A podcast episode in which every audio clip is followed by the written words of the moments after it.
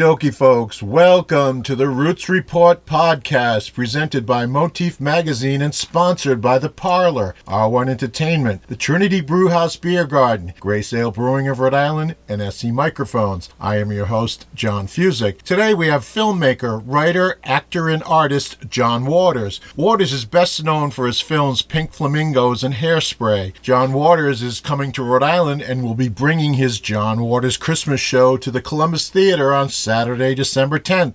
Hello. Hi, John. Yep. Hi, it's John Fuzek from Motif Magazine in Rhode Island. How are you? I'm well. How are you? All right. Are you in Baltimore? Yep. So you still live down there? I've always lived here for my whole life. Oh, okay. I uh, I was in Baltimore a few years back and I saw a giant flamingo and was told that that was because of you. Well, it was a store that I had nothing to do with and didn't care for very much, so um, it didn't have anything to do with me. They may have thought it did, and that is no longer there. Oh.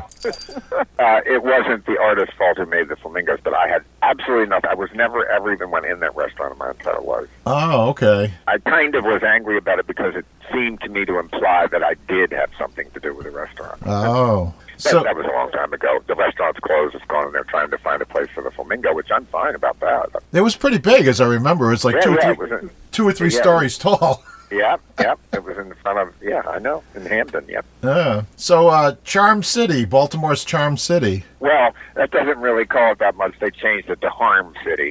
then they had the city that reads. They changed it to the city that bleeds. Then they had then they had be, believe, and they changed it to be evil. So I think they should have one that just says dare to come here. So uh, you're going to be coming to Providence to do a Christmas show. Yep. You want to tell me about the Christmas show? I somehow I don't associate you with Christmas. Well, you never read my book then, because I had one book called Why I Love Christmas, and I've been doing this Christmas show for twenty something. Oh, I know. I've seen. I've seen that. It's it's a and long-standing rewrite it every year. You're right. It sounds like a very wholesome thing, but I, I, I do the show for people that hate Christmas, for love Christmas, people that have no connection to Christmas. But no matter what, you you can't escape it. It's coming at you like a bulldozer.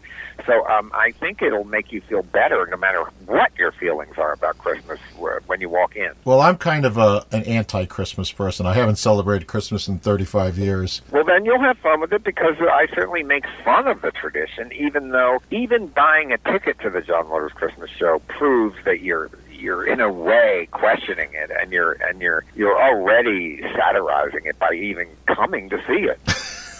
What is it that you made you decide to start doing a Christmas show? Because I do love Christmas, maybe for all the wrong reasons, because of all the of all the extreme emotional things that happen when you're in the middle of doing a Christmas show.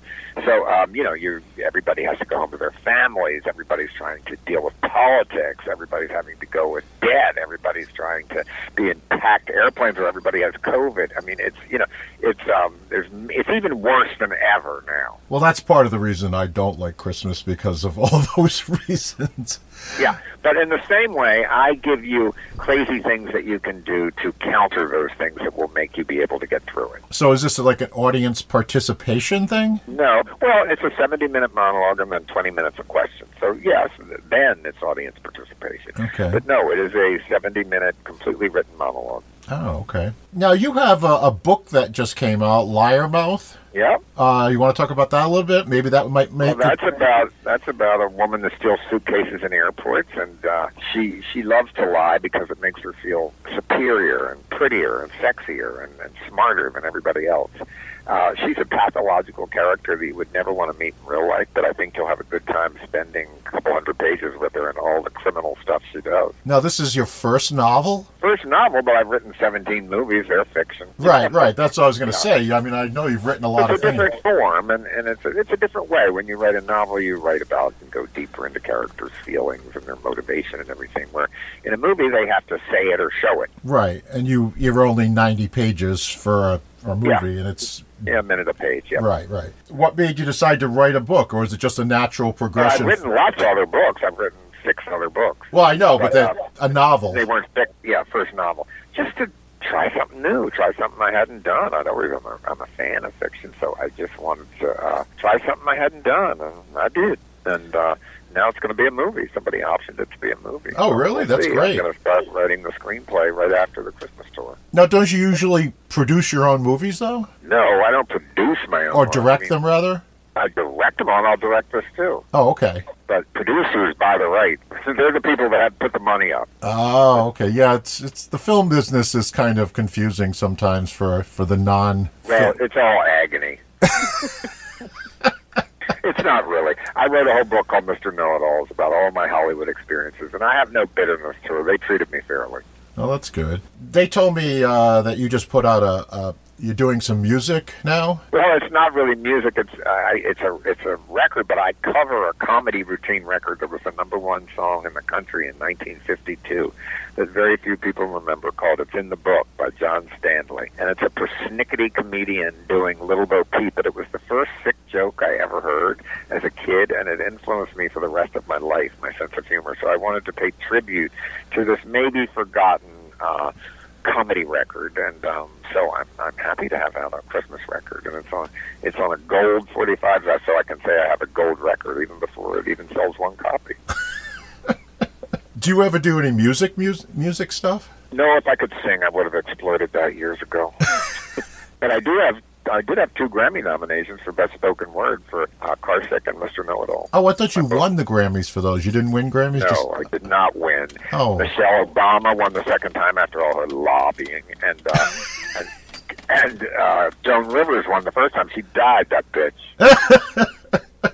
Who was it? that- Somebody I talked to recently was up for the Grammy at the same time as the as Michelle Obama, and that was know, the same time I was too. Though. yeah. I forgot who it was now. It's I've been talking to so many people, I forget who it was Yeah. now. Somebody told me that you do a retreat. I think it's in Connecticut. Well, a retreat, I guess you could call it that. It's the John Waters Summer Camp. Oh, okay. Come into a beautifully restored summer camp and live and celebrate my characters for four days. And we have guest counselors like Kathleen Turner and Debbie Harry.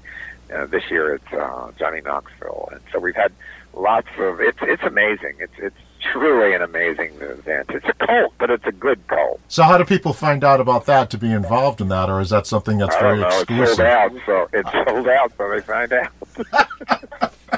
Oh, somebody I know said they went a few years ago. Yeah, and that's. I mean, it's it's online. I mean, it's it's uh, it's written about. We don't ever let the the press came once the first year of the New York Times. We like covered. And I've never had press since or guest lists or anything because then people will know what happens there. This is culture and secret, you know, but we tell good secret.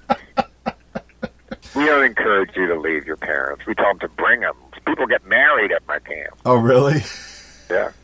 What What is the of all the things you've done in your life? What is the thing that you're most proud of? I'm proud of being able to never have to get a real job for 50 years, but however, I've I've had to work longer hours than anybody else. But uh, I think that I really never had to change. The rest of the world kind of did, and I'm not one bit. I I celebrate that with no irony and everything. It just means that stick with what you can do and keep trying to do it. I always had an audience. It might have been a small one, and it might have not. It might not have been a normal one. But somebody has to like your work besides your mother and the person you're sleeping with. That's the first step.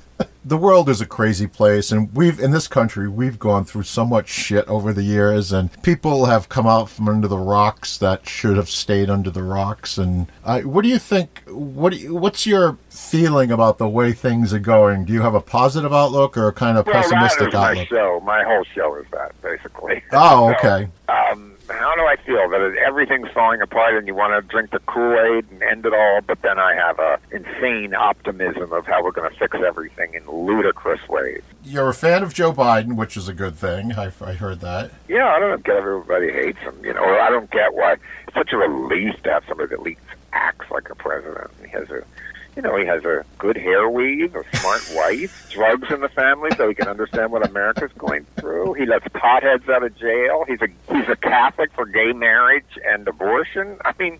What what else? Maybe he'll send us all a hundred thousand dollars for Christmas. Maybe he is senile. Good.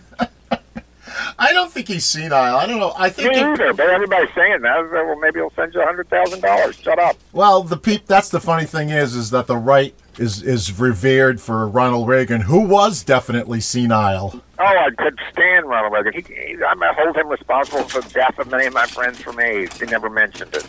Oh, I know. He was. I'm not a fan of his at all. I don't really. I, I don't know why they revere him so much. He was such a horrible person, and his wife. Oh my gosh, And she was a fag hag. she was a shrew.